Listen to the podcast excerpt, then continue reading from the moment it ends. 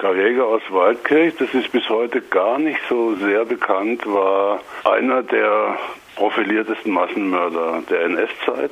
Er kam aus Waldkirch, war Standartenführer der SS, Einsatzkommando 3, war abkommandiert nach Litauen, 41, äh, schon kurz nach dem Einmarsch der Deutschen, mit dem erklärten Auftrag, Litauen judenfrei zu machen. Und er hat dort zahlreiche Juden umgebracht.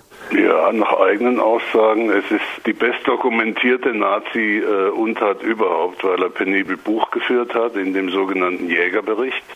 Der Mann hat wie ein Buchhalter aufgeführt, an welchem Tag wie viel Juden, Kommunisten, Kinder, Alte, Bolschewiken, äh, Polen äh, unter seinem Kommando umgebracht wurden. In diesem Jägerbericht wird dann unten die Summe gezogen, am nächst, in der nächsten Seite steht Übertrag und dann geht das Zahlenwerk weiter. Er selber kommt auf eine Zahl von annähernd 138.000 Opfern, mit denen er geprahlt hat gegenüber seinen Vorgesetzten in Berlin. Und nach dem Krieg floh er nicht nach Südamerika wie andere, sondern lebte unter echten Namen in Deutschland. Auch zwei Monate in Waldkirch. Erst 1959 wurde er inhaftiert und brachte sich in der Haft dann um. Im Film gibt es historische Aufnahmen, es kommen aber auch zahlreiche Akteure zu Wort, so auch drei ehemalige Bürgermeister. Hugo Eisele, Bürgermeister von 1970 bis 1983, erklärte, Jäger sei ein übertriebener Fantast, aber ein Kind seiner Zeit. Stehen solche entschuldigenden Aussagen wie von Eisele exemplarisch für die Stimmung in den 70er Jahren? Ich glaube schon. In Waldkirch äh, wurde jahrzehntelang alles versucht, um diese Tatsache Karl Jäger unterm Deckel zu halten. Und als es dann doch Stück für Stück rauskam, bis dahin, dass der äh, Geschichtsprofessor Wolfram Wette ein sehr umfangreiches äh, Buch, eine umfangreiche Forschungsarbeit drüber geschrieben hat, als es dann nicht mehr zu verheimlichen war. Also bis dahin, dass der damalige Oberbürgermeister Leibinger anonyme Todesdrohungen bekommen hat, Wolfram Wette auch. Also war so eine Stimmung, äh, was soll denn diese Nestbeschmutzung? Und heute ist es ja ein bisschen abgemildert, aber immer noch sehr stark die Stimmen in Waldkirch, die sagen, jetzt hört doch mal auf mit den alten Geschichten. Und es war für uns so der Grund zu sagen, also Black Dog macht normalerweise Filmprojekte mit Jugendlichen, zu sagen, lass mal probieren. Ein Mehrgenerationen-Filmprojekt, wo sich auch im Projekt äh, Leute unterschiedlicher Generationen austauschen können, zur Frage Karl Jäger und wir und warum kann es sich lohnen, nicht nur heute, sondern auch 900 Jahren solche Geschichte genau anzugucken unter der Fragestellung, was heißt es denn in der Konsequenz, wenn wir sehen, äh, Rassismus, Chauvinismus, Militarismus, aggressiver Nationalismus, alles nicht weg, alles lebt, alles blüht. Was heißt denn das dann für heute und was kann das Anschauen der Geschichte uns dabei helfen? Du hast es ein bisschen schon angesprochen. Der Historiker Wolfram Wette, der äh, auch in Waldkirch-Kollnau lebt, hat äh, von einem merkwürdigen Verständnis von Anstand geschrieben, äh, das ich nach dem Krieg herausgebildet habe. Anständig verhielt sich, wer in das Schweigen über die Vergangenheit einstimmte und als unanständig wurde diffamiert, wer diesen Wunsch zu verdrängen missachtete und aufklärende Informationen anbot, so Wette. Hast du das beim Film in Waldkirch auch jetzt noch gemerkt? Wurdest du teilweise noch als unanständig diffamiert, weil das Schweigen gebrochen werden sollte? Ich habe das Wort nicht gehört und es sind ja auch nicht wir, die das Schweigen gebrochen haben. Es sind wir, die eigentlich für diesen Film davon profitiert haben, dass es schon gebrochen war. Äh, und natürlich, es gibt die Menschen, die sagen, äh, lasst es doch mal, lasst es doch mal ruhen, lasst es doch mal sein. Es gibt sicherlich auch noch ein paar im Untergrund äh, verbohrte Altnazis, es gibt im Untergrund verbohrte Neunazis. Solche Leute haben sich nicht vor die Kamera getraut, aber es ist natürlich da. Jetzt heißt es zum Beispiel im Sonntag erst 1989 bei der Vorbereitung der städtischen Kulturwoche Waldkirch 1939 davor und danach sei die Identität Karl Jägers ans Licht gekommen. Jäger soll in seinem Waldkircher SS-Sturm etwa 100 Söhne aus den angesehenen Waldkircher Familien um sich versammelt gehabt haben. Wahrscheinlich war der Werdegang nicht verborgen geblieben. Auch 1934 wurde er wohl schon Hitler des Elstals genannt.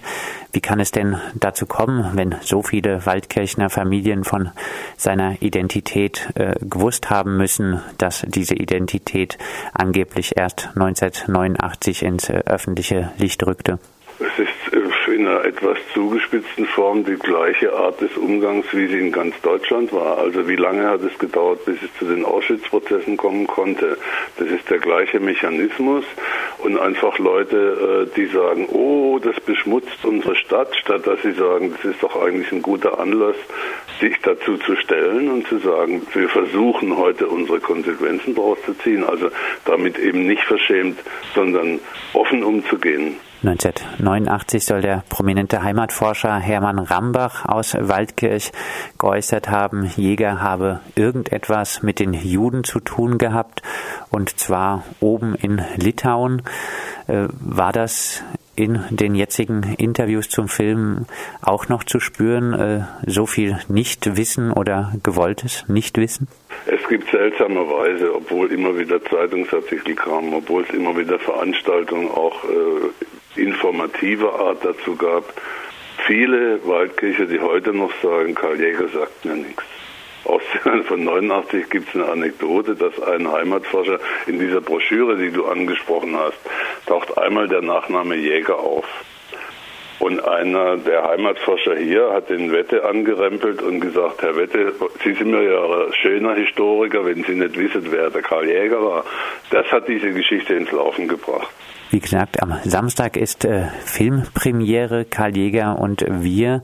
Äh, welche Hoffnungen und äh, Ziele verbindest du mit dem Film und auch konkret mit der Vorführung am Samstag? Also zum einen, dass man endlich mal dazu steht, äh, dass man sich zumindest empathisch mit den Opfern zeigt. Die Opfer sind ja nicht alle tot. Es gibt Überlebende, die auch sehr gelitten haben äh, unter dieser Zeit, die alle eigentlich nur durch ein Wunder mit dem Leben davon gekommen sind in Waldkirch.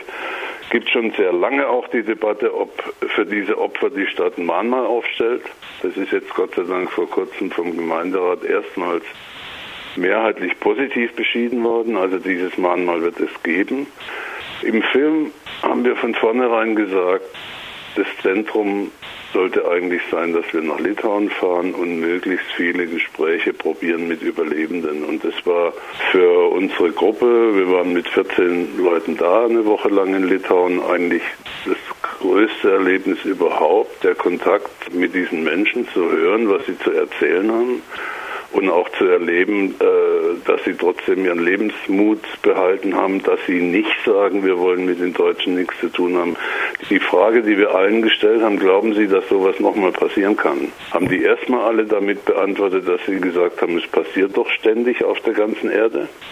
Und dass sie zweitens gesagt haben, ihr Deutschen müsst vielleicht ein bisschen besonders aufpassen, dass es bei euch nicht nochmal passiert, weil es kann passieren. Und diese äh, Begegnungen mit den Überlebenden stehen auch so ein bisschen im Zentrum von dem Film und drei davon werden jetzt bei der Premiere auch da sein. Drei werden da sein am Samstag in Waldkirch. Was äh, bedeutet das für dich, Ihr Besuch?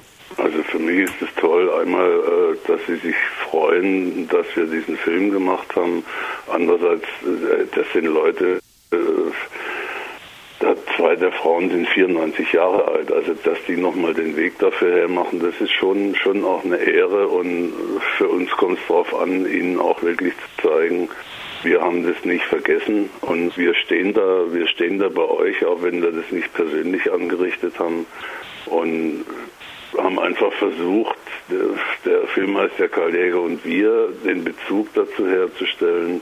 Was heißt es denn heute? Haben uns sehr viel in Waldkirch umgehört, kontroverse Meinungen geholt, wie gesagt, mit den drei Bürgermeistern geredet.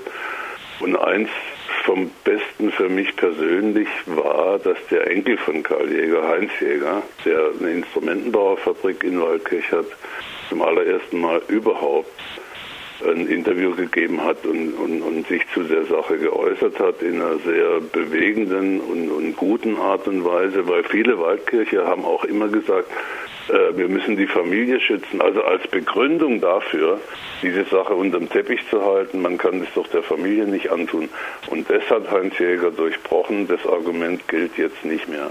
Soweit der Filmemacher Jürgen Dettling. Am Samstag hat der Film Karl Jäger und wir Filmpremiere in Waldkirch. Um 19 Uhr wird der Film gezeigt in der Stadthalle Waldkirch in der Hindenburgstraße 4 Eintritt äh, frei gegen Spende.